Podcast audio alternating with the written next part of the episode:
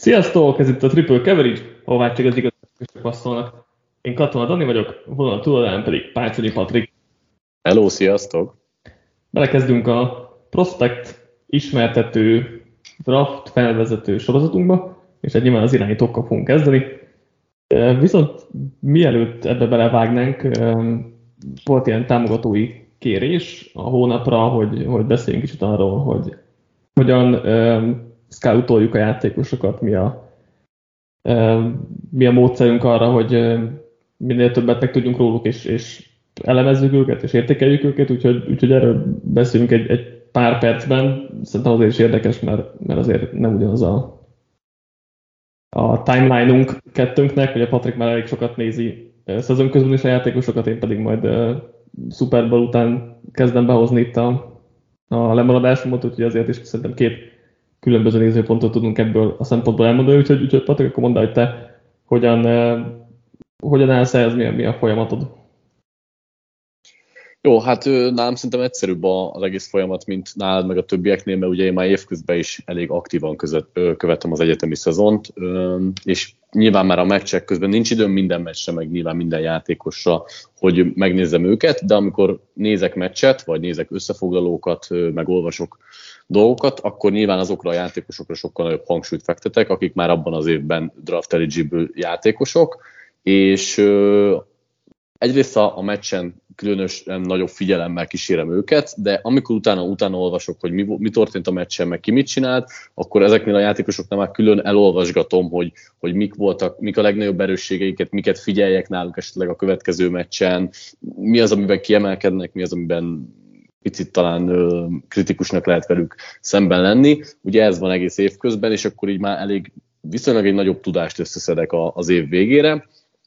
Amikor vége van a szezonnak, akkor pedig tudatosan elkezdek ráfeküdni olyan érdekesebb játékosokra, vagy olyan nagyobb nevű játékosokra, akiket még az első, első felében draftolnak, elkezdem videózni őket, mindig, nem mindig ezzel kezdődik a folyamat, de a videózás után általában ö, mindig szeretek utána olvasni, hogy az, amiket én láttam, azokat a scoutok, meg, meg ö, talán mélyebben belemenő szakik is tényleg látják-e, és egy kicsit megerősítem magam, vagy visszacsatolok magamnak, hogy, hogy ez tényleg megtörtént, ha, ha viszont valami mást írnak, mint amit láttam, akkor, akkor újra visszatérek kicsit a videózáshoz, hogy miért lehetett ez, meg egyébként hozzáteszem, hogy nem kell minden scouting reportnak hinni, én nagyon sok játékosnál futottam bele olyan dolgokba, ahol egyik scouting report például merőben mást ír, mint a, hmm. a másik. Ö, nyilván azért van ez, mert nem tudom, 20 különböző ember írja már meg a riportjait, kicsit eltérően látják a dolgokat, szubjektíven más-más fontos,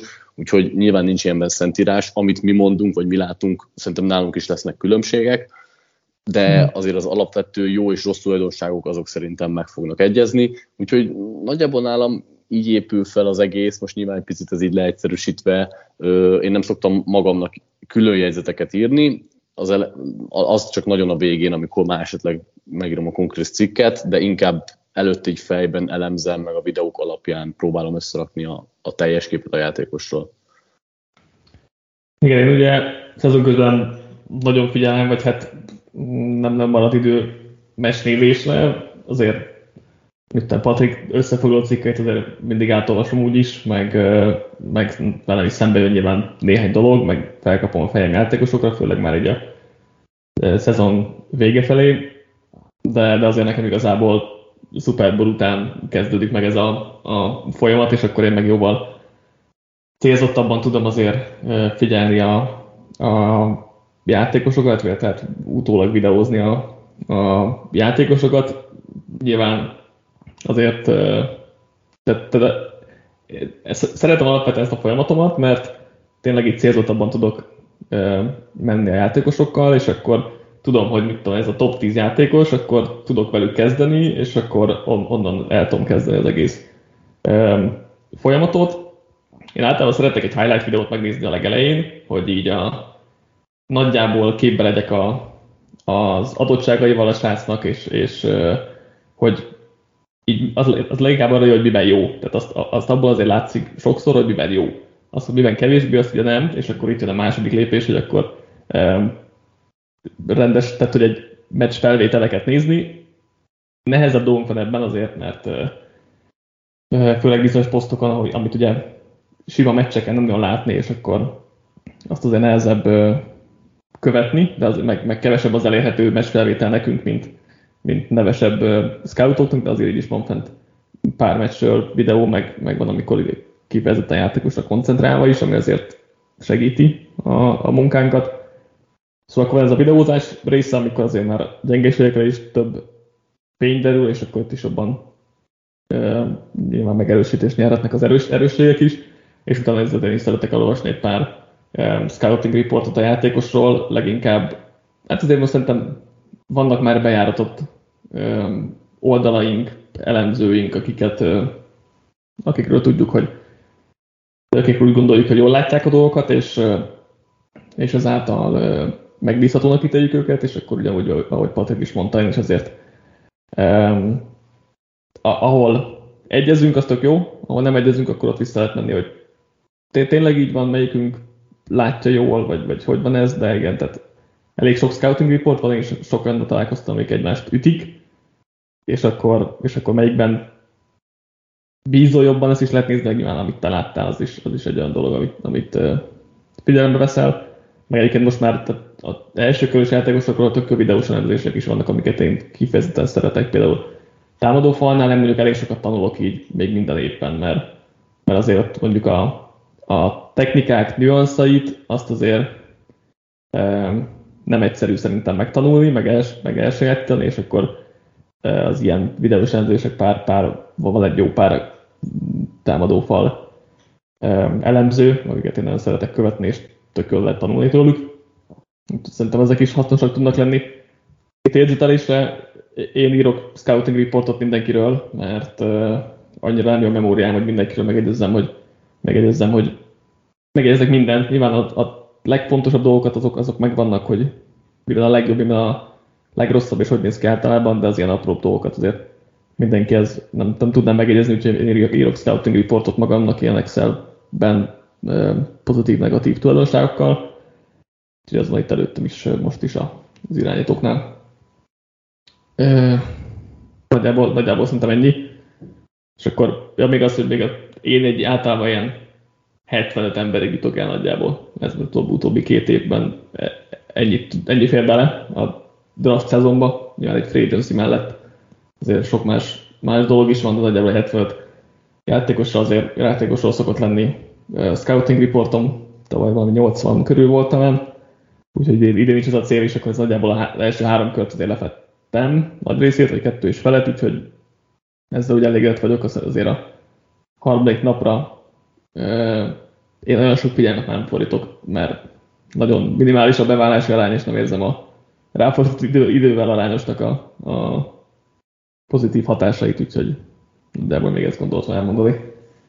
Egyébként ezzel nagyjából én is így vagyok, tehát hogy én sem mhm. jutok el sokkal több embernél, tehát ilyen, ilyen 70-80-85 ilyen ö, körülbelül eddig tudok én is eljutni, annak ellenére, hogy egész évben figyelem, de nyilvánvalóan azért a, a, a gyengébb játékosok, vagy az olyan prospektek, akiket már harmadik napra vár az ember, őket azért valahogy nem akkora lelkesedéssel követi évközben sem, meg ugye a scouting olás időszak alatt sem az ember, tehát hogy inkább a, a harmadik körig bezárólag lévő prospekteket próbálja figyelni, és inkább az van nálam, hogy, hogy a, a draft eligible játékosok mellett ugye én már a következő klasszból is már egy csomó emberrel tisztában vagyok, de ugye az idén nem feltétlenül hasznosítható, csak jövőre annyival kevesebbet kell lenne nézni, de hát ugye sok mindenkinek meg nagyon sokat alakul a játéka, változnak, még azért itt fiatal játékosokról van szó, szóval vannak, akik tanulnak, vannak, akik visszaesnek, szóval ilyen szempontból nem könnyebb mondjuk az én dolgom, tehát én sem fogok tudni eljutni 100 plusz játékosig,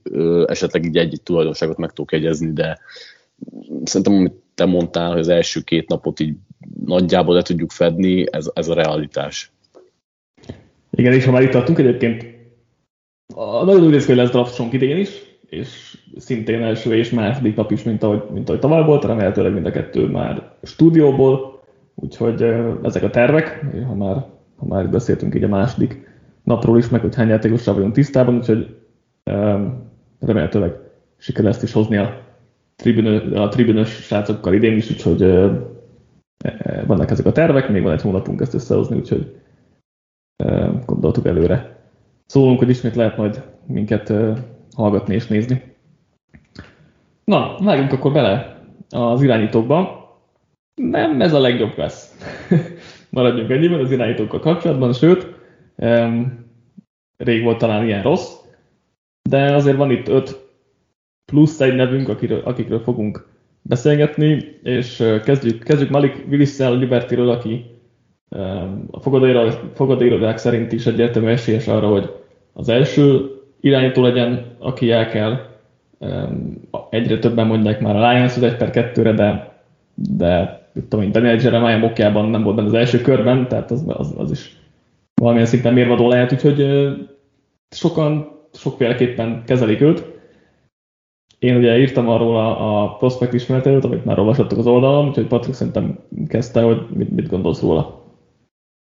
Jó, persze, ugye ezt már, ahogy Dan is mondta, kim van az oldalon, és igazából nagyjából azzal tudom kezdeni, amivel te is kezdted az egész cikket, és szerintem ilyen szempontból érdemes willis vizsgálni, hogy neki azért lesz nagy a hype meg, meg talán azért nagy a potenciálja is, mert ő, ha a fizikai felépítéséből indulunk ki, akkor ő ténylegesen egy olyan irányító a magasságát leszámítva, akiben bele tudjuk látni azt, hogy a manapság nagyon-nagyon keresendő szuperatlétáról van szó. Azért ő egy, egy nagyon-nagyon zömök, de ugyanakkor eléggé izmos játékos, akinek két nagyon fontos tulajdonsága van szerintem. Az egyik az, hogy lábon nagyon-nagyon gyors és nagyon erős, és ezt előszeretettel használja is ki, tehát szerintem talán túlságosan sokszor látjuk tőle, hogy megiromodik lábon, és nem csak az, hogy gyors és gyorsan vált irányt, de nagyon-nagyon nehéz levinni. Tehát, hogy ő megvan az az ereje, amivel lesöpri, akár a nagyobb védőket is, plusz mivel kicsit alacsony, ezért ki is tud bújni olyan fogásokból, amikből nem feltétlenül mondjuk egy, egy, egy nagyobb, magasabb irányítót lehet, hogy könnyebben megfogsz, mert ő kipördül ebből. És ugyanez a, ugyanerre a hát ugyanerre a mondatra lehetne felhúzni azt, hogy ugyanakkor, mivel nagyon izmos, ezért van egy olyan karereje, hogy hát itt a napokban tettük ki Facebookra a Pro hogy át tudja dobni az egész pályát. És hát igazából mi mást keres egy franchise így elsődlegesen, ami fölkelti az emberek figyelmét, hogy nagyon jó dual trees fegyver, ugyanakkor olyan ereje van a karjában, hogy hát a legnagyobb bombákat is meg tudja dobni. Nyilván ugye majd beszélünk a gyengeségeknél, hogy azért nem csak ezek a fő szempontjai egy irányítónak, de ha figyelemfelkeltésről van szó, akkor az mindenképpen Willisben van meg. Igen, ugye futás szempontból szerintem Lamar Jackson mögött a legjobb futóirányító lesz szeptembertől a ligában. Vagy hát amíg, amikor ne, Josh, Josh Allen és Lamar Jackson után inkább. Hát igen, de Josh Allen um, nél szerintem több dimenziós lesz Malik Willis. Tehát... Meg egyébként Kyler Murray, tehát hogy így, így a, Jó, vegyíted ezeket igen, a játékosokat, és akkor kapod. Igen, csak Murray meg, tehát uh, Murray és Josh Allen ugye a spektrumnak a két végén van, de hogy viszonylag egydimenziósak, mert Murray baromi gyors, és nagyon gyorsan vált irányt, de ugye kontaktból nem megy bele. Ellen meg ugye kontakton át megy nagyon simán, és jó, gyors és jó, de hogy nem az a, aki tényleg át kúszik a védők között, és nem, lehet, nem lehet így levinni, és, és Willisben mind a kettő megvan, tehát ezért, ezért raknám alapvetően második helyre, de most nyilván ez majd, hogy nem tök mindegy, hogy most második vagy negyedik, vagy hova tesszük, tehát hogy baromi jól fog futni. Ugye a karerő az de érdekes kérdés, vagy hogy szoktak erről vitázni, ez mennyire fontos, mit tudom én. Szerintem egyébként meg szerintem egy baromi fontos tulajdonság, nyilván nem ettől lesz valaki jó irányító, de ez egy olyan extra tulajdonság, ami sok, tehát nekem a karrier az alapvetően azt jelenti, hogy nem kell minden másban tökéletesnek lenned, mert ad egy nagy, nagyobb hibázási lehetőséget ad, hogyha lemaradsz egy fél ütemmel, akkor tudod, tudod kompenzálni azzal, hogy gyorsabban érod a labdát, mint egy meg Jonesnak, hogy most épp egy tavalyi draftoltról, draftolt legyen a példa, hogy Jones esetében tökéletesen kérdőzíteni, tökéletesen kell olvasnod, Willis esetében ezt nem kell. Nem is képes jelenleg erre egyébként, tehát hogy ezt meg beszélünk ugye a, a gyengéségéről is, de hogy ez a, ez a karerő, ez ad egy, ad egy kis hibázási lehetőséget, vagy egy hibázási százalékot, ami mondjuk egy gyengébb karra nem lenne meg. És szerintem ezért fontos, ez nem azért, hogy el tudja dobni 60 yardra, nyilván ez egy tök jó dolog, meg látványos, meg minden, de hogy ez inkább, inkább ebben fontos. Igen, egyébként, amit még itt a karerőhöz hozzá akartam tenni, hogy tényleg nem csak azért fontos, hogy nagy erő van a karjában, mert messzire eldob, hanem hogy megvan az a lézer, az, vagy az a lézer passz is, az a gyorsaság a dobásaiban, hogyha mondjuk kis területen be kell dobni, akkor meg tudja egy olyan gyors spirálba dobni, hogy ott legyen. Nem azt ugye a pontatlanságából meg a láb munkája miatt ez nem mindig van meg, de hogy a lehetőség, a potenciál az ott van a karjában, hogy megdobja ezeket az úgymond középtávoli rövid terület, vagy kis területre bemenő passzokat, ami mondjuk a red zone-ban nagyon-nagyon hasznos lehet. Tehát ilyen szempontból is fontos, hogy valakinek erős legyen a karja, és ez Willisnek megvan. Igen, vagy hogy a cover 2-nek ugye a gyenge pontja az viszonylag mélyen szélen van, a safety és az, az underneath zónázó cornerback között, és hogy oda nehéz, tehát az a legnehezebb dobás szerintem ezen a felben, és nem a standard dobások közül, és, és az neki nagyon jól megy. Tehát az neki, neki alapvetően jól megy ez a cover 2 hole shot, volt, benne, volt a cikkben is egyébként egy videó uh, erről, és az, ahhoz például nem kell a erő, mert ha az nincs meg, akkor odaér, vagy a safety, vagy a cornerback, és az, az egy kis területre kell bedobni a labdát, és az, az egy elég nehéz dolog. Um, ha már, ha már passzok nem maradunk, szerintem a mély labdák nagyon jó, nagyon jó touch rendelkezik, tehát ez a nem is tudom, hogy, hogy jó meg, nem csak lézer tud dobni, hanem íven is tudja a, a labdát, és ez, ez mély labdáknál szerintem nagyon jó nála. Középtávoliaknál azért kevésbé működik általában, de a mély labdáknál ez, ez tök jó, és, és mondjuk, ha összevetjük Josh ellennel, mint a, a prospect Josh ellennel, nála ugye a hosszabdák elég pontatlanok voltak, és azok is lézerek voltak. Willisnél azért megvan ez, hogy a hosszú labdáknál egyébként több pontos, meg átlag feletti a pontossága, és, és megvan, megvan az íve is abban, azért fontos, fontos dolog, és könnyebb az elkapónak így megszereznie. Ez szerintem egy ilyen fontos kis nüansznyi dolog, amiben egyébként jó. Um, még mielőtt a negatívokra rátennénk, még azt akartam mondani, hogy egy, egy kreatív playmaker, ami szerintem szinte egy, egy nagyon fontos tulajdonság, és ami megkülönböztetheti a top irányítókat a jó irányítóktól, hogy improvizálásban nagyon jó, és, és meg tud oldani, ki tud szabadulni dolgokból is, és meg tud oldani dolgokat, amik, amik már fontosak, hogyha nem ideális a körülmények körülötte. Abszolút egyébként azt szerintem néha még manapság fontosabb is lehet, mint az előző kettő, mert ez az out of the box gondolkodás, ez szerintem más helyzetekben is kell. Tehát amikor nem tud megoldani a játékot úgy, hogy föl volt rajzolva, akkor nem esik kétségbe, mert tudja, hogy van, neki van válasza a, a védelemre, tehát hogy Persze néha ez túl gyorsan veszi elő, de hogy ha nyomás van rajta, vagy nem jó az első célpontja, vagy szétesik a játék, vagy valami, akkor, akkor nem látszik rajta, hogy pánik van, hanem tudja, hogy ő akár lábon meg tudja oldani, akár karerőből meg tudja oldani, megvan a képessége az arra, hogy meghosszabbítsa a játékot, és ezzel megadja az esélyt kvázi a playmakereinek, hogy, hogy kihozzanak valamit egy elveszett játékból is. Ezek manapság nagyon-nagyon fontos dolgok, és látszik, hogy nála ezek ösztönből jönnek, és ami szerintem kiemelten jó, hogy, hogy ilyen szempontból jó a feje, hogy, hogy nem látod rajta, hogy pánikban van, neki megvan a magabiztossága, mert tudja magáról, hogy ezt meg tudja csinálni. Néha túlzásba viszi, de lehet, hogy erről ki lehet egy kicsit nevelni.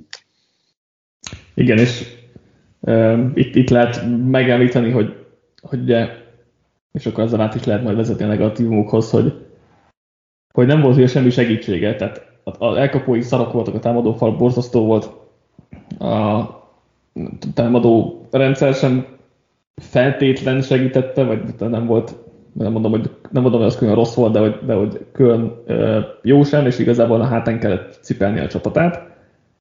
Ez a jó része, és akkor ehhez kapcsolva ugye lehet a negatívumot hozni, hogy ellenben az ellenfelek erősség az ugye hát gyenge volt, tehát nem, volt, nem, volt, nem voltak erős ellenfelei, vagy hát ritkán voltak erős ellenfelei. Ez a kettő azért általában együtt jár, tehát ha gyenge ellenfelek ellen palérozódsz, akkor általában a tech segítő személyzet is gyenge, és azért nehéz szerintem ezt jól belőni, hogy akkor most melyik a fontosabb, hogy oké, okay, tök jó voltál, de kik ellen, meg hogy oké, okay, de hogy egyébként meg semmi segítséged nem volt. És szerintem ezt, szerintem ezt nagyon nehéz balanszolni ezt a, ezt a dolgot nem tudom, te hogy állsz ez a részéhez?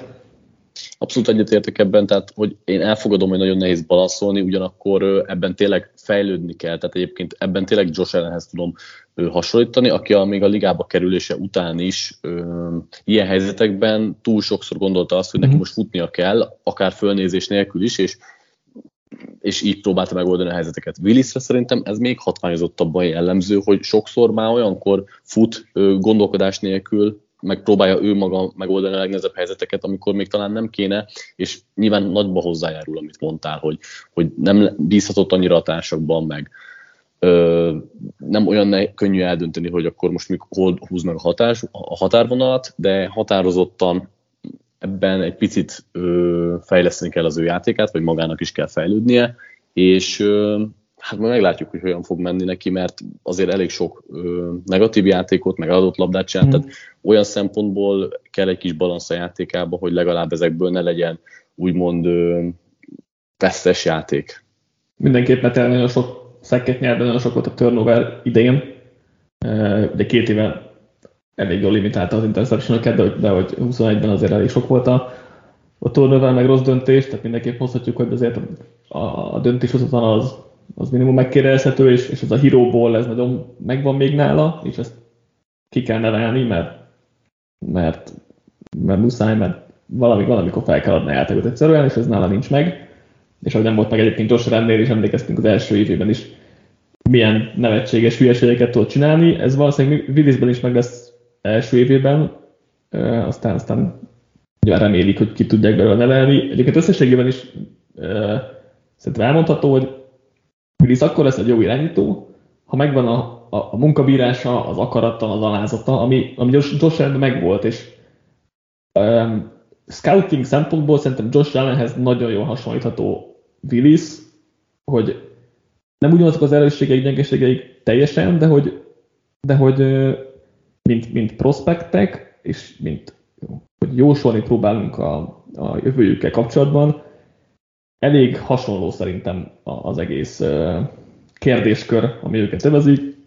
Gyengébb iskolából ele, vagy segítség nélkül, nagyon sok híróból, nagyon nagy karerővel, atletikussággal, tehát ez összeáll ez, a, ez, a, ez, az, össze, ez, a, ez a, az összehasonlítás, vagy ez a hasonlítgatás, és, és Willisnél is szerintem az lesz a fő kérdés, hogy megvan az akarata, halázata. Nekem úgy tűnik, hogy igen, vagy amennyit én olvastam és hallottam róla, de nyilván ezt, ezt innen Magyarországon fogjuk tudni megállapítani. Igen, ami egyedül még Josh Allenhez képest is szerintem borzasztó Willis játékában, tudom Josh Allennek se volt tökéletes lábmunkája, de hogy a legnagyobb probléma nekem Willis játékával az az van, hogy a lábmunkája egyáltalán nincs összetéve, és nem is látom rajta, ebben nem láttam rajta semmi fejlődést az elmúlt szerintem, évben. Szerintem igen, amúgy. Szerintem 20 21 de jobb lett a lábmunkája. Oké, okay, akkor lehet, hogy inkább olyan ugrásszerű növekedést nem láttam, mm-hmm. amit szerettem volna várni. Az a legnagyobb bajom vele, hogy, hogy tényleg mintha nem is akarná használni a lábait, hanem érzésből, improvizálásból, ahogy testtel meg tudja dobni, azt csinálja, ilyen túl nagy bakkecske mozgásokat csinál mhm. igazából mindig, nem is fordítja abba az irányba a lábát, ahova kell, nem áll bele a dobásokba, kicsit azért is van, mert túlságosan bízik magában, meg túlságosan kapkod, de hogy szerintem jelenleg talán ez a leg ijesztőbb dolog, amit, amit a leginkább mhm. helyre kell majd hozni, és ez, ez egy fejleszthető ő, tulajdonság szerintem, egy nagyon jó edzői munkával tök jól meg lehet csinálni, csak ehhez idő kell. Igen, abszolút. Tehát szerintem is nem ez a második legrosszabb tulajdonsága, de, de igen, tehát a, a lábmunkája az elég rossz.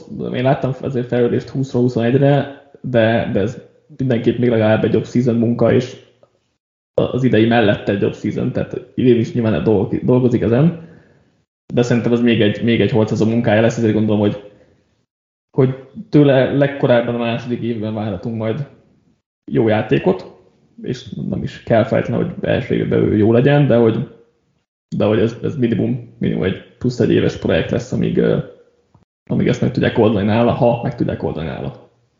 Josh sikerült, valahol sikerült, tehát most már egyre jobbak ezek, a, ezek az edzői munkák, tök jó direkt QB guru edzők vannak, és ezek most, most már egyre jobban működnek, egyre jobban fejleszthetők, úgyhogy ebből a szempontból lehet bizakodni, de ez nyilván ez, ez, egy, ez egy találgatás azért.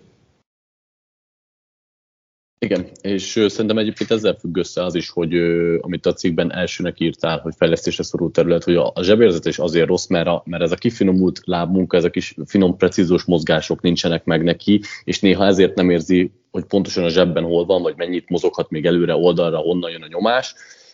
Hogyha, ha helyre teszi a lábmunkák, akkor szerintem sokkal természetesebb feelingje lesz annak is, hogy ő hogyan mozog a zsebben. Üm, nyilván azt se segítette, hogy azért nagyon sokszor zúdult rá nyomás, és nem is volt igazából zsebbe, ahol érezhette volna a természetességet, de így, így a lábmunkával párhuzamosan lehet majd ezt a mhm. tulajdonságot is fejleszteni.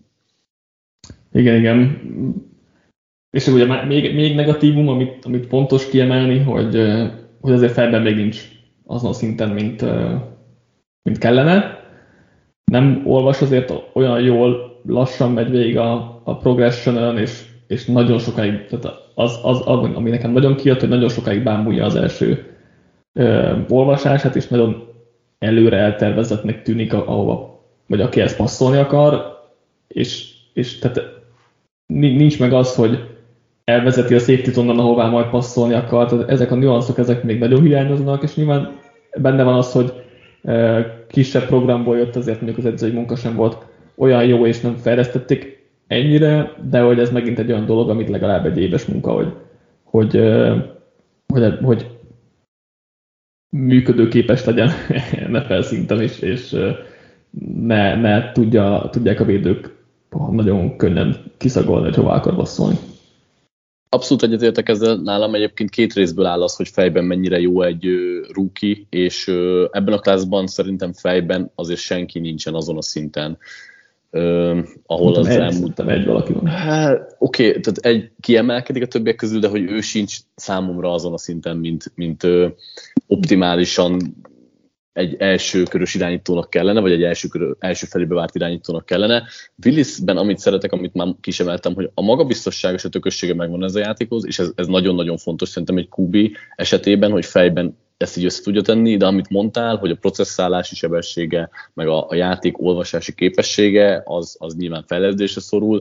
Azért nem hozom fel ezt olyan nagyon nagy hibának én, mert tulajdonképpen nem is feltétlenül várhatjuk el ilyen fiatal irányítóktól, hogy ez tökéletesen működjön, vannak mindig kivételek, de ettől így magában kimondottan nem félnék, hogyha megvan benne az alázat, amit mind a ketten feltételezünk Willisben. Hol, vagy kihez hasonlítod, nem tudom, nem, nem biztos, hogy mindenkire lesz ilyen, nekem után kettő-háromra van. Hát ugye figyelj, Josh Allen nagyon-nagyon sokszor emlegetjük vele kapcsolatban, és ha, ha nem is tökéletes a párhuzam, azért amikben fejlődnie kellene, és ahogy prospektként kinéz, az tényleg Josh Allen-es. Most oké, okay, felépítésben sokkal alacsonyabb, meg azért vannak kisebb különbségek, de ha, ha nagyon kellene, akkor én azt mondanám, hogy egy ilyen Josh Allen, Kyler Murray hibridet látok benne. Nyilván ő nem azokkal a szuperlatív, nem, nem csak a pozitív tulajdonságokat vegyítve, hanem akár a negatívokat is, és ebből nem biztos, hogy kijön egy olyan irányító, ami akár Murray, akár ellen lehet, de hogy mint prospect, és ami ennek a játékát látni lehetne, azt talán nálam ez a kettő egyvelege.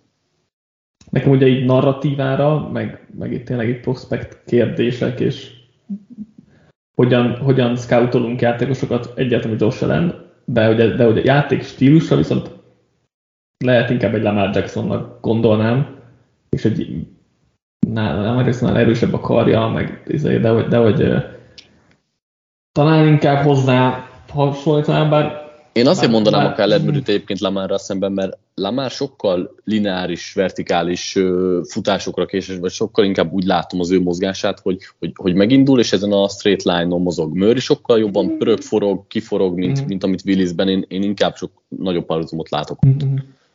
Szerintem az Lamarban is elég jók az irányváltások, tehát szerintem azok elég jó, de igen, mm, nem, nem rossz hagylem, és hát a Lamar se tökéletes, tehát tökéletes kompot úgyse lehet hozni senki ezt, de igen, ez a, ez a Josh Allen-es Lamar Jacksonos vonal ami, ami így, így megy.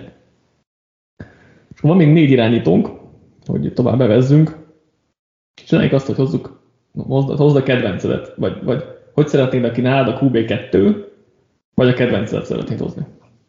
Mondanám a kedvencemet, akkor inkább okay. most már így az adás előtt ezt határoztam el. Én Metkorát szeretem a legjobban a klászból, így párhuzamosan willis Nem ő a QB2 nálam, de a potenciáját tekintve egyébként vele is bizakodó vagyok.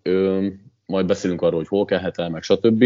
De hogy korál a másik olyan irányító Willis mellett, akiben ezt a napjaink nagyon jó atlétáját látom, mert ő is egy olyan játékos, teljesen más felépítésű, mint Willis. Ő egy, egy nyulánk, magasabb, vékonyabb QB, ugyanakkor neki is nagyon-nagyon gyorsak a lábai, nagyon gyors irányváltásokra képes, robbanásszerűen indul meg, még talán Willishez hasonlítható is az első lépése, hogy kilő a kezdőállásból, és neki is megvannak egyébként meglepő módon a karjai. Azért fura korán ilyenekről beszélni, mert ha ránéz az ember, akkor őt egy inkább egy ilyen kis szákás, szákásan izmos, de nem túlságosan nagy darab irányítónak mondanád, viszont mind lábon, mind karban megkapott tőle félig meddig azt, amit, amit szeretnél látni egy ilyen szuperatlétáról, hogyha megint ezzel a frázissal akarok élni.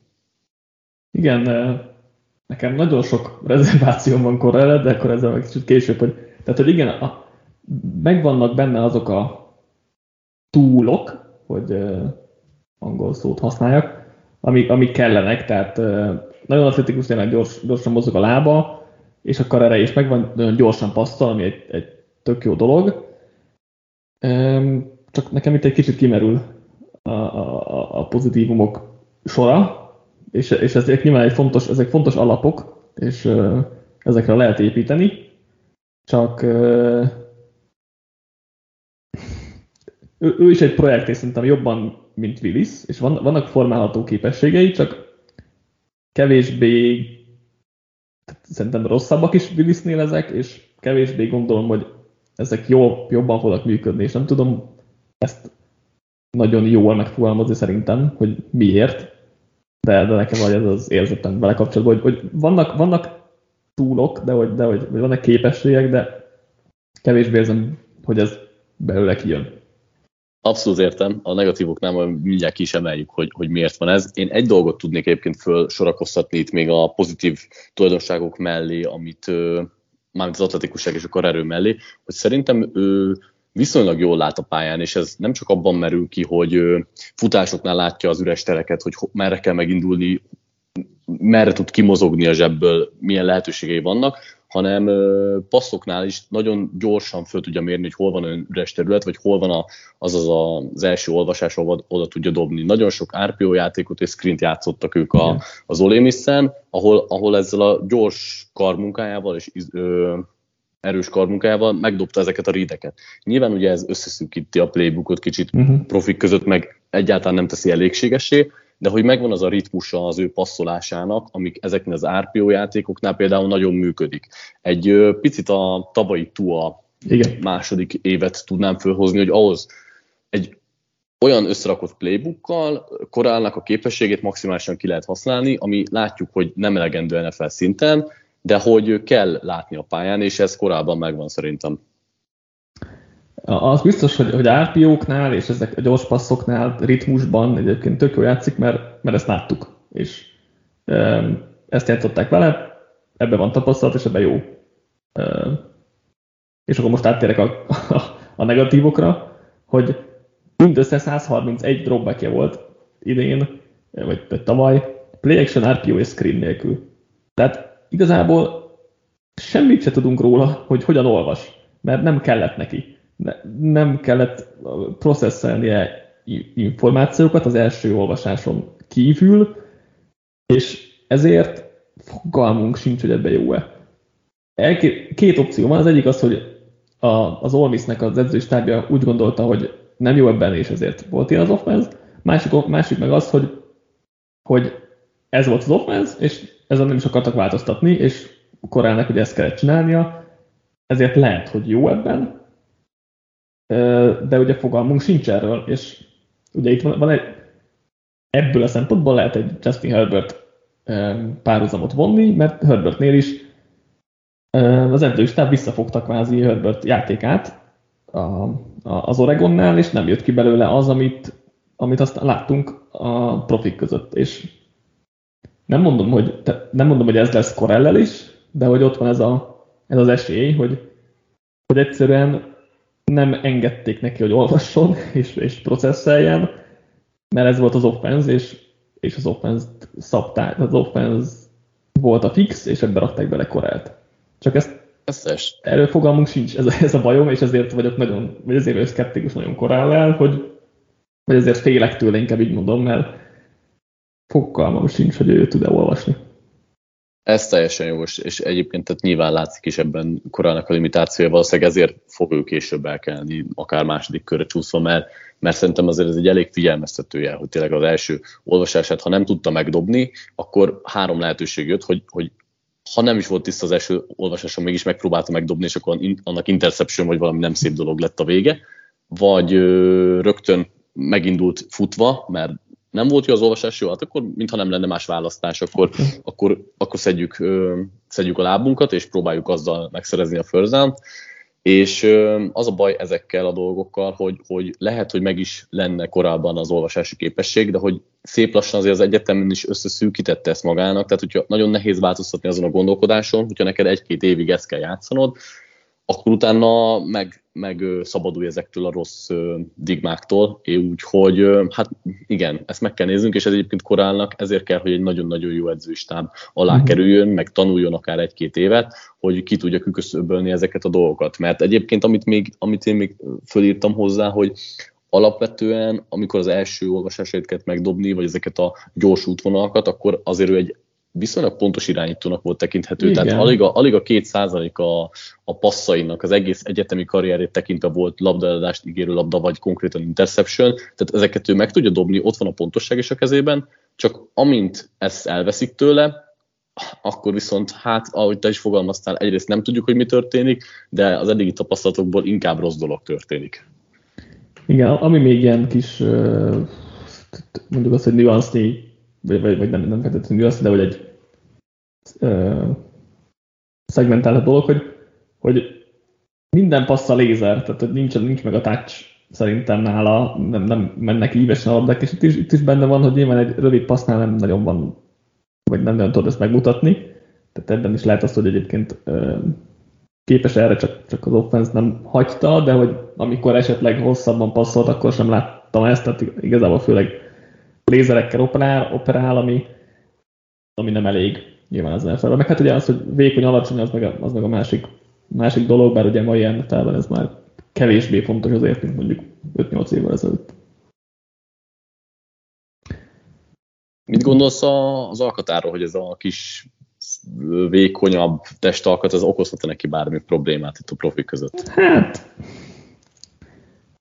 nem tudom, én ma, ma, ma már nem vagyok ellene az, hogy valaki alacsony meg vékony legyen tehát irányító poszton sem, vagy irányító poszton. Mm, azért 5-8 éven máshogy gondolkodtunk mi is, meg, meg az NFL mm. is. Szerintem ez ma már, ma már azért nem akkora probléma. Nyilván nem segít, az biztos, de, meg, meg, tehát, de, de nem, nem kizáró tényező. Uh-huh. És uh, az ilyen balhésabb régi múltjáról mit gondolsz? Ugye nála volt a téma az, hogy Wayne Gretzkynek a, a gyerekével került uh, szóváltásba még ugye korai középiskolás ja, évében. igen. Nagyon régen volt, meg ja. nem is lehet feltétlenül úgymond komolyan venni, de hogy ugye nyilván az interjúk alatt azért ezt, ezt is szerették feszegetni. Igen, szerintem alapvetően egy, egy ilyen kemény, kompetitív játékos, és nyilván, hogyha most csapattársaival ezért verekedni fog az öltözőben, az nem jó, de azért nem gondolom, hogy egy hát nem tudom, 5-6 évvel ezelőtti sztoriból bármi következtetést le kellene vonni. Uh-huh, uh-huh. Egyébként az jó, hogy mondtad, mert amúgy alapvetően egy vezéri egyéniségnek tartom, meg jónak tartom az ő mentalitását, ő egy, egy versenyző alkat, és ugye ő azért akarok, is hagyta... Akarok egy ilyen mélyfieldes Mondhatjuk uh, egyébként, igen. Ezért mentalitás, nem tudom, mit azt akár egyébként rá fúzhatunk ugye tehát még, még szintén a középiskolai korai karrieréhez van a sztori, hogy ő azért hagyta ott az első iskoláját, mert hogy kifogásolta azt, hogy túl sok a snob gyerek, akiknek úgymond az ő szavai élve semmit nem kell tennünk az életben, mert már, már így is megadatott minden, és hogy kivételeznek velük, és hát ezért ez, ez ennek a csúcspontja volt az, amikor Wayne Gretzkynek a fiával összeszólalkozott, ezért váltott sulit, tehát hogy ő így ki akar, meg ki szokott állni magáért, ami ugye nagyon jó, amikor a csapattársakat tekinted, csak uh, nyilván vannak, akik nem szeretik uh, feltétlenül ezt a meg ez, egy olyan dolog, ami Mayfieldnél is előjött, hogy ha, ha nyer a csapat, akkor ez egy jó tulajdonság. Ha veszít a csapat, akkor már nem annyira. Ja. És, és ezt így nehéz nyilván balanszolni, és ilyen szempontból szerintem azért még a legtöbben a feledző szereti, hogyha uh-huh. nincsenek meg ezek, de hogy, és most le, lehet, hogy egyébként pont Mayfield miatt ez majd egy kicsit elriasztja őket koreltől, vagy, vagy valakiket, inkább azt mondom, mert hogyha nem megy át, akkor lehet előjön ez a negatívabb énje, vagy nem is tudom, hogy fogalmazzak, de, de ez csak egy ilyen side note-nak jó szerintem, vagy hogy én ezzel annyira nem foglalkozok, ha nem ilyen rohadt balhés valaki, és azért erre ez azért nem mondható el. Hol gondolod, hogy ő el fog kelni? Hát ezt a leges legnehezebb belőni egyébként. Én most úgy érzem, hogy, hogy talán átcsúszhat a második kör elejére, ha csak valaki a második kör elejéről föl nem cserél az első kör végére, de én úgy gondolom, hogy nem lesz nagyon nagy roham a QB-ként, úgyhogy valahol itt az első kör vége, második kör eleje találkozásánál. Igen, most én is nem tenném első körös mokba most. És akkor ez így jó, hogy átcsúszik a második, második elére. Könnyen lehet egyébként, hogy mit tudom, csak két irányító lesz az első körben, és akkor még három fog elmenni a másodiknak az első felében, ami szerintem egy, egy reális dolog lenne. Aztán kérdés, hogy a, a QB az az, hogy ők irányítók, az mennyire nyomja, nyomja fel őket a, a drafton. Mert úgy szerintem az tök, reál, tök reális lenne, hogy a második körben mennek el itt hárman az ötük közül. Hozom akkor én a kedvencemet, vagy hát Willis utáni kedvencemet, mert, mert itt azért ez a négy, ez úgy fogalmaztam meg, hogy van Willis, és akkor van mögötte négy ilyen eh, irányító, akiből azért nem gondoljuk, hogy ők feltétlenül franchise eh, QB-k lesznek, van bennük valamennyi lehetőség, de azért inkább a nemre szavaznánk. És akkor ebből a kategóriában nekem Desmond Ritter a kedvencem a cincinnati aki merőben más, mint Willis, mert és azért, ezért én is furcsának találom kicsit, hogy ő a második irányítom, mert egyébként amellett, hogy a, ebből a csoportból a kedvencem nálam ő lesz a QB2 is, majd ha összerakom a bordot. Szóval azért érdekes Ridder, és azért furcsa, hogy nálam, nálam ő a második, mert én szeretem ezeket a Willis-szerű atletikus szuperatléta irányítókat, hogyha már ezt használjuk mostanában, hogy ugyan Ridder alapvetően jól fut, meg lehet benne egy, egy valamilyen szintű dual threat képesség, mert a karja se rossz, de, de azért Ridder nem emelkedik ki, majd, hogy nem semmiben. Egy dolog, amiben kiemelkedik a classból, és szerintem a legtöbb irányítóhoz képest is, hogy nagyon jó fejben. Mert egyrészt ugye ő, csinált, ő végezte a, a, ő állította be a protekciókat, és áthívta a támadófalnak, hogy hogyan blokkoljanak. Prisnap módosításokat végzett a, a játékoknál, áthívta a játékokat, emellett pedig fejben nagyon gyors, nagyon jól olvas, nagyon jól processzál, és, és tényleg harmadikra is rábíztak nagyon komoly NFL szintű playeket, ahol végig kellett menni az olvasásain, és, és alapvetően úgy gondolom Ridderrel, hogy egy nagyon fejlett NFL kész, és ugye tapasztalt játékos is, ezért tök jó a padlója. Kérdés az, hogy benne van-e az a plafon, hogy ő egy átlag feletti irányító legyen az NFL-ben. Ezt nem gondolom. Igazából itt szerintem ez az egy gyors gondolatmenettel Riddert leírta teljesen úgy, ahogy van, mert nagyon hasonló dolgokat gondolok róla, de akkor, hogy a pozitívakat pozitívaknál így kicsit leragadjunk, az, hogy, az, hogy mennyire jól és gyorsan olvassa a játékot, az szerintem egy annyira kiemelkedő tulajdonság itt a rukiknál, ami annak ellenére is vonzóvá teszi Ridert, hogy tényleg minden másban, mondjuk úgy, hogy átlagos, vagy sok mindenben még átlagnál is gyengébb tulajdonságokkal bír.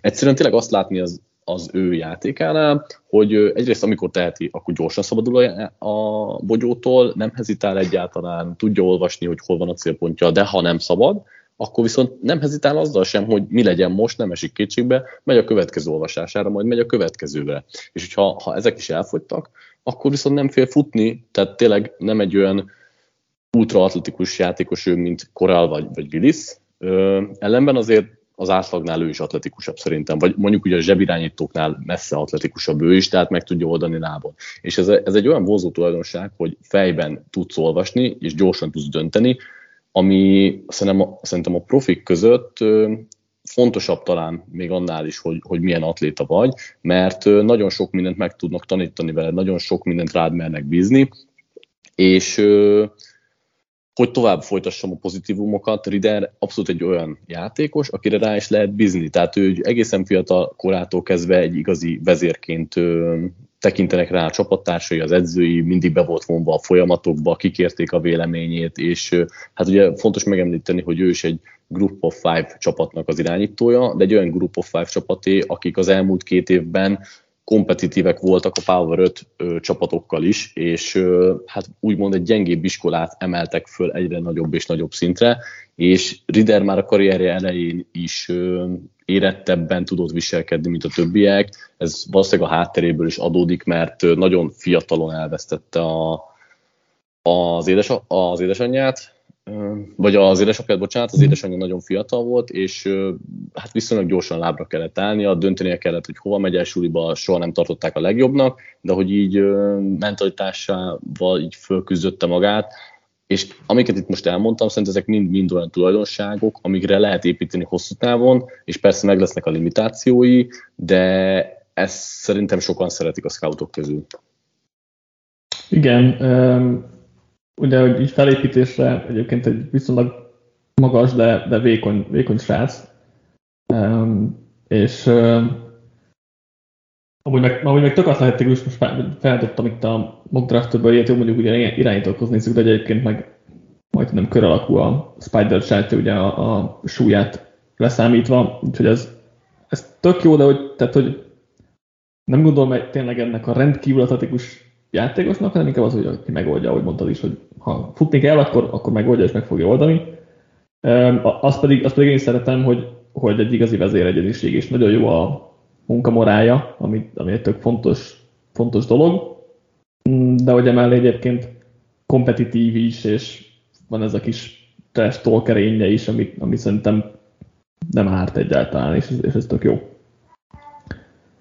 Amit még a pozitívoknál ki akartam még emelni, amik ilyen kisebb dolgok, hogy, hogy ugye nagyon jól improvizál is, tehát azt, azt, azt arról, arról érintettük, hogy, hogy ki tud mozogni a zsebből, hogyha ha éppen nem jön össze, vagy nem szabadok az elkapói, és egyébként a, nagyon jó a touch a, a dobásaiban, és egyébként pedig az anticipation is, tehát a, hogy előre tudja, hogy hová kell majd passzolnia, és nem, tehát nem késik el a dobásaival, hanem még azelőtt passzol, hogy mondjuk már üresen lenne az elkapó, és akkor befog, ahova, fut, ahova futni fog az elkapó, oda tudja dobni a labdát, nem kell megvárnia, hogy üresre játsza magát, ez is egy ilyen fejlett dolog, ami, ami hozzátesz ahhoz, hogy ő fejben mennyire jó. Úgyhogy igen, nála, nála tényleg ezeket lehet, ez neki a legnagyobb tulajdonsága, vagy legjobb tulajdonsága, hogy fejben mennyire jó, és mennyire jól olvas, és, és azért ez egy nagyon, nagyon fontos tulajdonság nyilván ez is.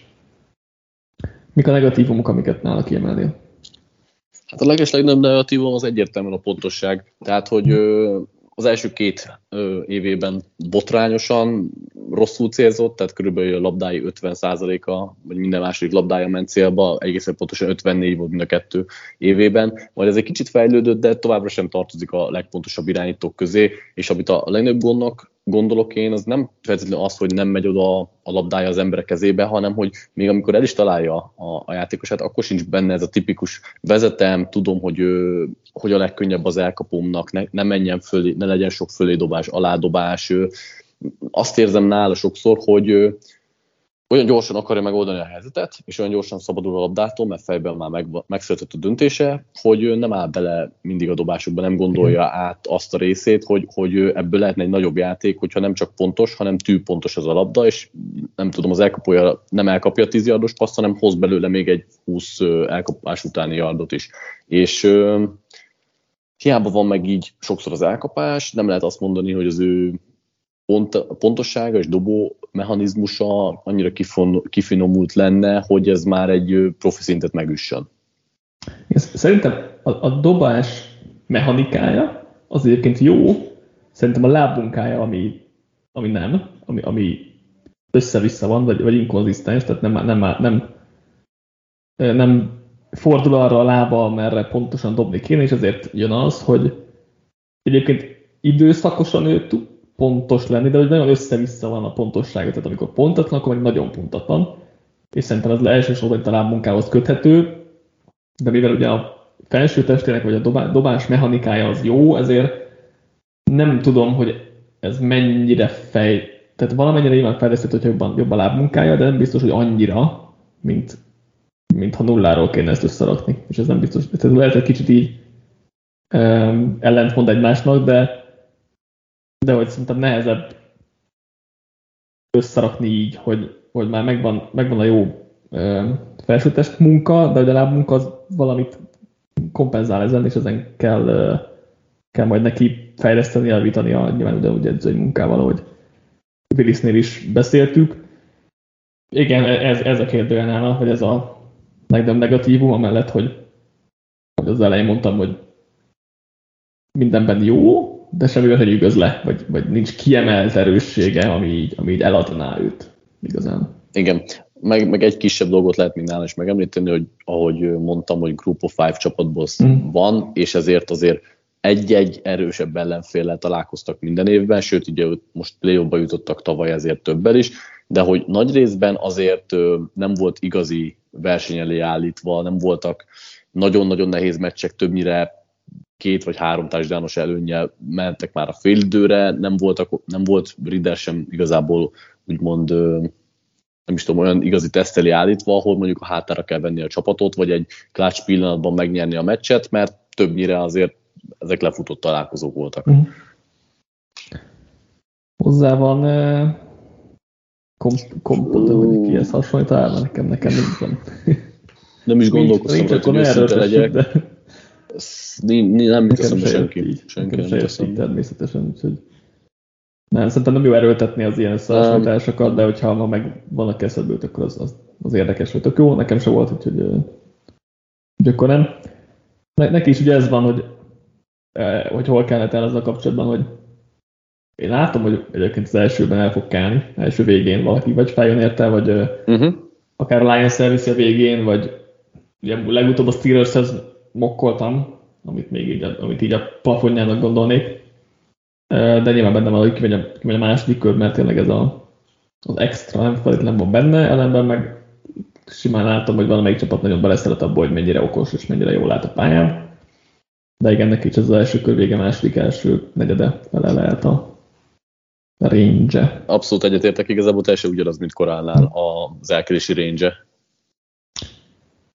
akkor van még kettő plusz egy irányítónk, kit szeretné hozni?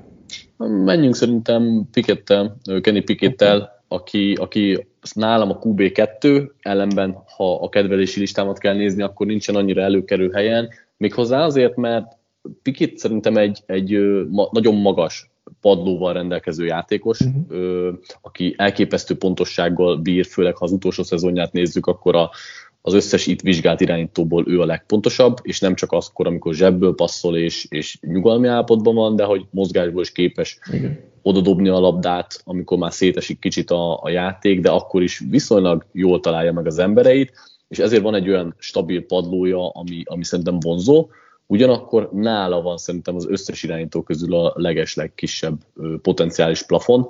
Uh-huh. Nem tudjuk, hogy ez hol lehet pontosan, meg nyilván egy stabil padló az már nagyon sokat ígér, de nála nekem nem annyira ö, vonzóak ezek a játékosok, akikre így kell beszélnünk. Szóval visszatérve a jó tulajdonságokra, az, hogy nagyon pontos, és nem hagyja szétesni a mozgását még akkor sem, hogyha menekülnie kell, az, az egy olyan tulajdonság, ami, ami, ami szerintem becsülendő, valamint általában követi a célpontjait, végig, végig próbálja követni a játék lefolyását, tudja olvasni a játékot alapszinten, mármint hogy profi alapszinten is, és ö, tudja, ki tudja igazítani ezeket a dolgokat, ebből is verődik össze szerintem, hogy, hogy ennyire jó és pontos játékos. Megvannak olyan, hát fejben is van annyira erős, tehát ő szerintem mondjuk Rider és Willis között áll, hogyha olvasásról kell beszélnünk, és, és fejben lévő processzálási dolgokról, de hogy nem annyira kiemelkedő ebben talán, hogy, hogy azt lehessen mondani, hogy akkor majd mindent meg fog oldani, akár csak egy ilyen egyszerű padlóval is, úgyhogy hát igen, szerintem ő az a játékosokért nem lehet annyira lelkesedni, viszont mégis meg lehet érteni, hogyha van olyan csapat, aki mondjuk rápróbál majd építeni. Igen, én, ezt az olvasást, meg, meg processzálást, meg, meg hasonlókat, ezt inkább a negatívumokhoz írtam, és, és nem az, hogy nagyon rossz lenne, de hogy, de hogy ahhoz képest, hogy ő nem hoz extra dolgokat a pályára, ahhoz képest szerintem jobbnak kellene ennek lennie ahhoz, hogy a jó irányító legyen. Mert igen, pontos, és ez egy, ez egy jó tulajdonság, hogy pontos, de hogy meg, meg van még egy pár jó tulajdonsága, hogy egyébként a zsebben jól mozog, tehát ez, ez tök jó, valamennyire mobilis is, tehát ki tud mondjuk menekülni a zsebből, nem fog itt 50 izé adokat futkosni, de hogy egyébként tud mozogni, egy kicsit improvizálni is tud, tehát kicsit megvannak ezek a dolgok benne, de hogy egyik sem, egyik sem nagyon, és hogy, és hogy az, az a bajom, hogy, hogy ha ilyen tulajdonságokkal jó irányító akarsz lenni, akkor sokkal jobbnak kellene lennie fejben.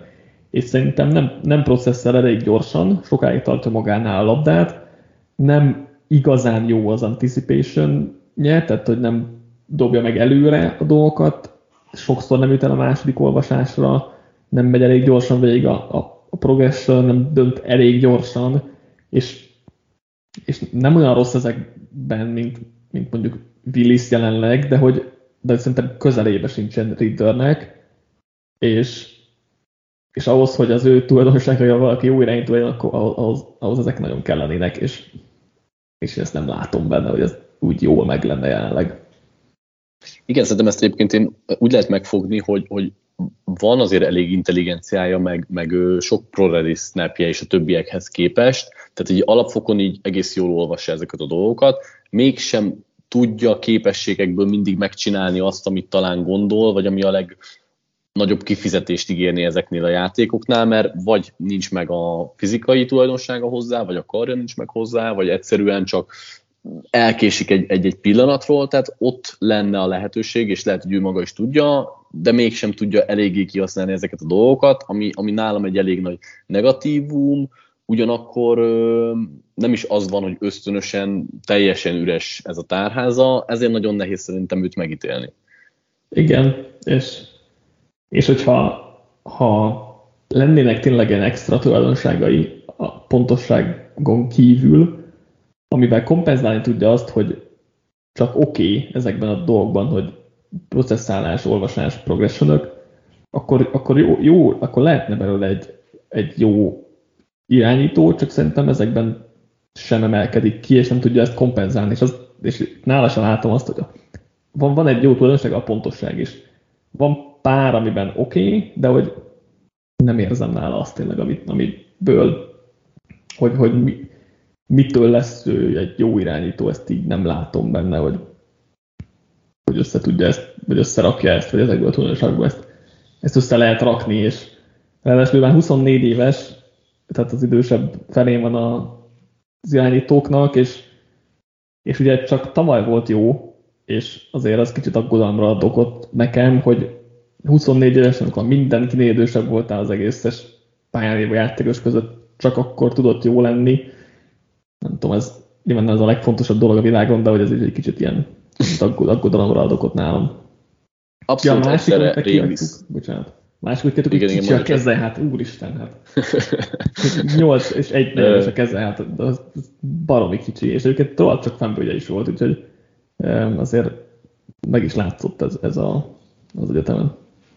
Igen, egyébként én ezt úgy fogalmaztam meg a cikkbe, hogy, hogy nyilván beszélni kell erről, meg, meg nem lehet, ha, ha nem ideálisak a körülmények, akkor, akkor lehet ebből gondja. Nyilván nem szabad túldimenzionálni sem, tehát hogy nem, ettől nem kell, hogy köröket essen hátra az értéke, vagy valami. Nyilván föl kell írni kis negatívumnak, és, és vizsgálni ezt a dolgot. Ami ugye szintén még nem beszéltünk erről, hogy, hogy ami X-faktorként hiányzik nála, hogy, hogy nem egy rossz felépítésű játékos, de hogy nincsen egy olyan robbanékossága, dinamikussága, amivel valóban tud számolni, mert tud futni azért valamennyire, tehát nem egy Tom Brady ö, mozgékonyságával rendelkezik, de hogy, hogy azért nem arra fog építeni, hogy ő meg tudja majd futni a játékokat. Igen. Még kicsit a kezéhez visszatérve, hogy ez ugye a valaha volt legkisebb kéz az NFL-ben, a nulladik, nulladik százalékban van. Tehát, a, tehát annyira kicsi, hogy ezt még nem láttuk az NFL irányítótól, és, és szerintem, vagy én úgy gondolom, hogy ez egy, hogy én ezt ennyire kiugró dolgot, én ezt úgy viszonylag fontosabbnak tartok. És hogyha most, mert ugye Bőrónak volt 9 incses, Piketnek 8 és 1 negyed, vagy egy egész incsek kisebb, vagy három negyed incsek rövid kisebb, és már Doronál is Doronál gondolom azt, amit mondtál, hogy fel kell jönni, de, de nem olyan fontos. Pikit részletem azért, mert fontos, és ez már kicsi. És engem, ez, engem ez is elriaszt. És nyilván nem az a legfontosabb tulajdonság nyilván, de hogy ez vannak, nem véletlen vannak azért ezek a thresholdok az NFL-ben, az, az ilyen, ilyen alapkövetelmények kvázi, és, és, és Piket ezt nem teljesíti, az biztos, és elképzelhető, hogy ennek ellenére és egy, egy nagyon-nagyon kivétel lesz a, az összes mindenki közül, csak nem szívesen fogadnék arra, hogy egy ennyire kiugró, negatív irányba kiugró dologgal én, én nem feltétlenül kockáztatnék magas pikket, tehát mindig első köröst. De ennek ellenére mégis úgy gondolod, hogy az első körbe ki fog menni, gondolom te is. Valószínűleg igen. De nem fog tetszeni. Egyetértek, szerintem egyébként ő lesz a második QB, akit kiválasztanak. Való az első kör, hát nem tudom belőni, hogy hol. Nekem se tetszene, nem is szeretem annyira piketet, nincs semmi gondom vele, de nem látok bele sokat. Hát igen, ez, ez van. Igen. Az elején mondtad, hogy, hogy talán neki a legmagasabb a padlója, és ez, ez egyébként egyetértek, csak hogy, csak hogy ez is alacsony. Igen, igen, igen. és, és tudom, többeknek sem alacsony a padlója, tehát hogy ez oké. Okay. Csak bennük legalább a plafon az legalább ott van valahol. Egyébként a Readernek lehet, hogy a hasonló a padlója, mint Piketnek, már csak a feje miatt, mert a, a milyen jó fejben, amiatt talán. Um, hozzá van összehasonlításod? Hát szerintem ő tipikusan egyébként egy olyan ö, padlóval rendelkező QB, nyilván nem fe, teljesen fedi le, de én, én az a Matt Ryan Derek vonalon mozognék velük, hogy ö, ha nem is éri el nyilván az ő szintjüket, de hogy padló szinten, meg így dinamikusságot, meg ö, pontosságot tekintve szerintem ez az ő vonaluk. Hmm nem tudom, nekem le, lehet a Kestry miatt, de nekem Teddy Bridgewater jutott eszembe róla első, az, első az sem rossz egyébként, igen. Sokan mondják, hogy a, a, a legjobb lehetőség pikettel az Tony Romo, és stílusra úgy nagyjából látom egyébként ezt a, ezt a dolgot, de hogy de nem gondolom, hogy ez, tehát ez, ez, ez, ez tényleg ilyen best case szenárió, amit így nem látok annyira nála. És akkor végre rajtuk Sam Howell-t, aki egyébként a PFF-nek az első, vagy a QB1-e, ami kicsit meglepett egyébként. Nagyon jók a grédei a PFF-nél hát, ezért, de hogy igen. igen. Ja. Um, ő, ő ugye alapvetően egy, egy kicsit alacsony irányító, de egy jó erős felépítés, és, és erős a karja, tehát a mély passzai azok nagyon jók, és a mentalitása is megvan hozzá, hogy mélyeket passzoljon. És egyébként a, a hosszú passzai tényleg pontosak, gyönyörűek, tök jó. Nem elég egyébként jól is fut, bár nem tudom, azt vagy negatívoknál ez ne fel, az mennyire fog majd működni a, a stílusa, de hogy alapvetően az egyetemen elég jól futott. Um, és nagyjából ennyi. igen, igen. Az... Nálam. Tehát, hogy a, a, az RPO-knál és a, és a mély passzoknál tök jó lehet. Kettő között nem tudom. Abszolút, meg egyébként azért tud futni, nem úgy, mint Willis, vagy nem is úgy, mint Korál, de hogy azért ő is dual treat, tehát megfutja, meg a keménységével bele tud menni dolgokba, és ezeket nagyon jól is használja ki. Egyébként Igen, szerintem brutál... Igen? Bocsánat, csak, csak ez, ez hogy, hogy ugye neki, neki az a a stílus a futásnál, hogy átmegy a védőkön, és szerintem az nfl ez nem fog működni. Tehát az egyetemen ez még ment, de szerintem az nfl ez nem fog menni. Valóban, igen. Ö, egyébként tehát szerintem a, a, a hosszú labdáit tekintve még jobbak is, vagy messze jobb, mint Willis meg Korál, tehát hogy az ő, ő labdáinak ezeknél a hosszúan sokkal nagyobb természetessége van, nagyon mm. durván erős karja és vállai vannak, ez, ez, egy, ez egy hihetetlen elit tulajdonság. Ugyanakkor tényleg kimerül itt nálam is a, a pozitív dolgok rangsora, és amiben viszont borzasztó, azok nagyon fontos dolgok, tehát a pontosság az, az elképesztően rossz nála, a, a processzálás szintén, a döntéshozatal szintén, és ezek olyan dolgok, amiken én nem tudok egyszerűen keresztül nézni, mert azért Howellnek idén is láttuk, voltak olyan mérkőzésére, nem is a legnagyobb ellenfelek ellen, ahol egyszerűen megmagyarázhatatlan volt, hogy miért dobja el a labdát, vagy miért oda dobja el a labdát, hogy miért nem olvas tovább, vagy hogy, hogy egy, egy egyszerű, nem tudom, 20 yardos passza miért megy három yarddal az elkapója mögé. És ezt az a baj ezzel, hogy nála viszont nem a fejlődést látni, hanem hogy szinte még a visszafejlődést is, tehát hogy a pontossága az első két évében jobb volt, mint, mint idén majdnem egy tízessel, és ugyanazt a játékos látott Havelben, akit három éve láttál, és az azért nem volt egy olyan, olyan ember, aki, akire azt mondta, hogy első, első körös irányító. Igen, ugye szerintem hmm. a pontossága alapvetően szerintem, hogyha ritmusban van, és a dropback végén passzolhat egyből, akkor nem rossz. Csak ha ebből kiesik, tehát hogy off-platform kell dobni, futás közben kell dobni, nem ütemben kell dobni, akkor már nem lesz jó.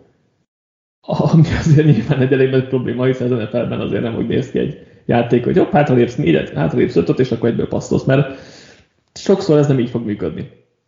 És a, másik meg tényleg, hogy azért ő alapvetően egy elég egyolvasás és futás játékos volt, tehát nem ment végig a progression az első olvasása nem volt tiszta, akkor, akkor inkább futott.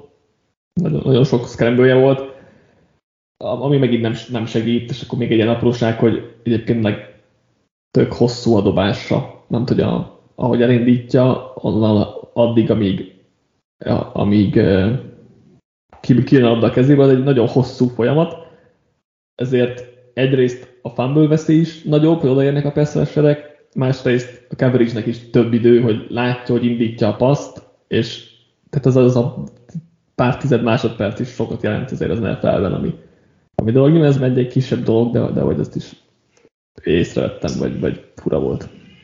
Igen, nála is egyébként szerintem nagyon nagy gond az, hogy, hogy ha, ha valami váratlanabb dolog történik a játék során, akkor abból nem csak egy rossz play, hanem egy biztosan mínuszos play lesz a, az eredmény. Tehát sok interception, sok fánből előfordulhat, mínuszjardos játék, vagy, vagy buta megoldás.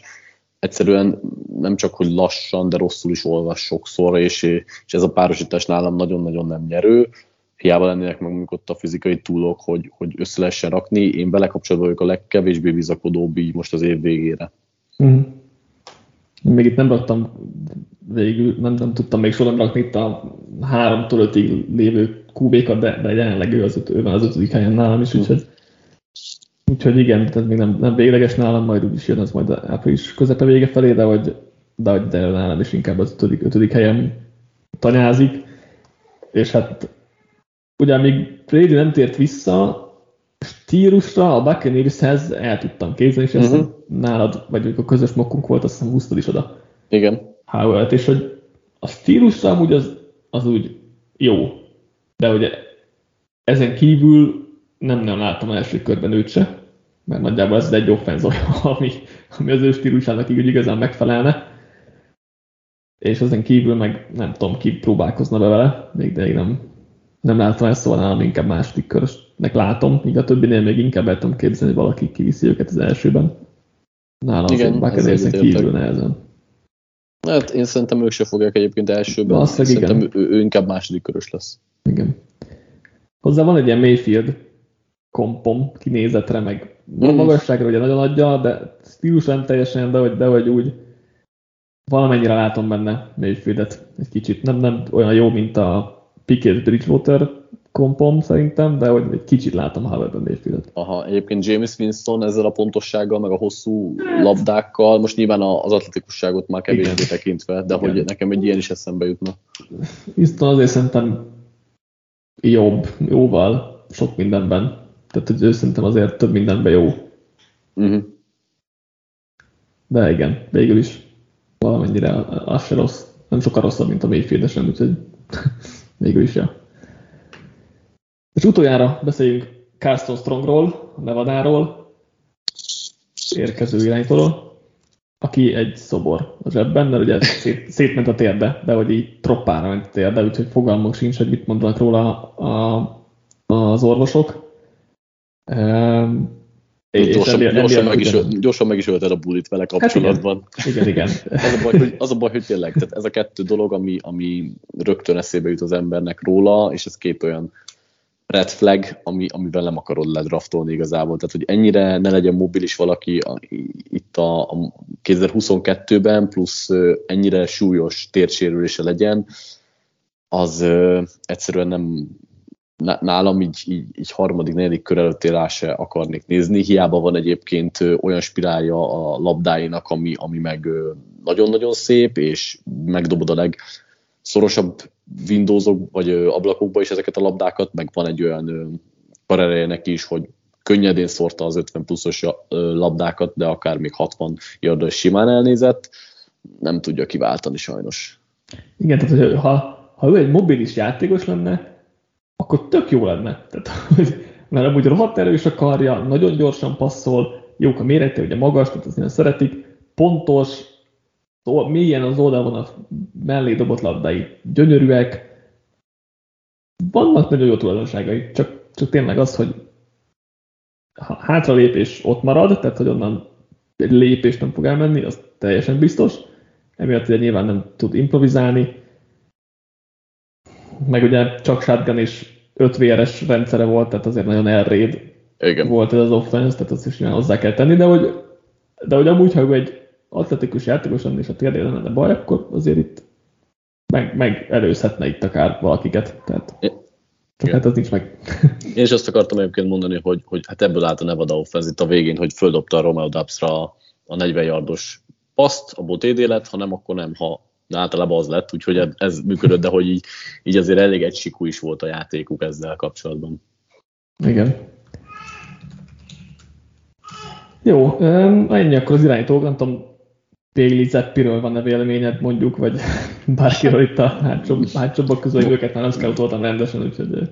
Zappéról még úgy, ahogy azért érintettük is Bálintal itt a, nem tudom már melyik pótban, talán két hónappal ezelőtt, hogy, hogy azért Zappe nem egy kész prospekt, de hogy megvannak azok az ilyen ritmus passzai neki is, meg az a pontossága, ami alapján ő akár rostert foghat, de ha fogadni kéne, akkor, akkor azért ő nem lesz egy stabil kezdő. Soha átlagos mobilitása van, át, nem olvassa elég jól a játékot, úgyhogy Zapp egyébként egy, egy szimpatikus és nagyon nagy küzdőszellemmel bíró játékos, ő is egy kis suliból jött, és ugye megdöntötte itt Borónak a rekordjait a, az év végén, de hogy nincs, kie, nincs olyan kimondottan nagyon kiemelkedő tulajdonsága, ami alapján, a, ami alapján profinak látod őt. Oké, okay, akkor ennyi volt az első prospect ismertetős draft felvezető um, podcastünk. Jövünk még bőven, mert uh, a következők át elkapó a cornerback és az edge lesz a következő három adásunk, az biztos, hogy milyen sorrendben, azt még nem tudom, de, de ez a három prémium pozíció fog következni, úgyhogy jövő, jövő héten biztos, hogy az egyik legalább. És akkor köszönjük, hogy velünk tartottatok, gyertek legközelebb is. Sziasztok! Sziasztok!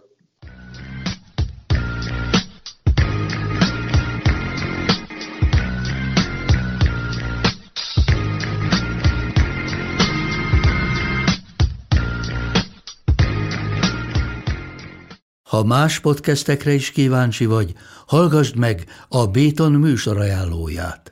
El tudod képzelni, hogy a podcastet, amit éppen most hallgattál, fél év múlva már a mesterséges intelligencia generálja? Mi sem. De ha érdekel, eljött már a gépek lázadása. Hallgass bele az Embertelen podcastbe. Orsós Lajos vagyok, a műsor házigazdája. Egyelőre még élőben. Egyelőre. Fedezzük fel együtt, hogyan ismerkedik, randizik, mesél és vitatkozik Betty és Péter, két teljesen mesterséges intelligencia. Lajos, a podcast címét mond még egyszer, Léci. Oké. Okay. Embertelen podcast. Ez a műsor a Béton közösség tagja.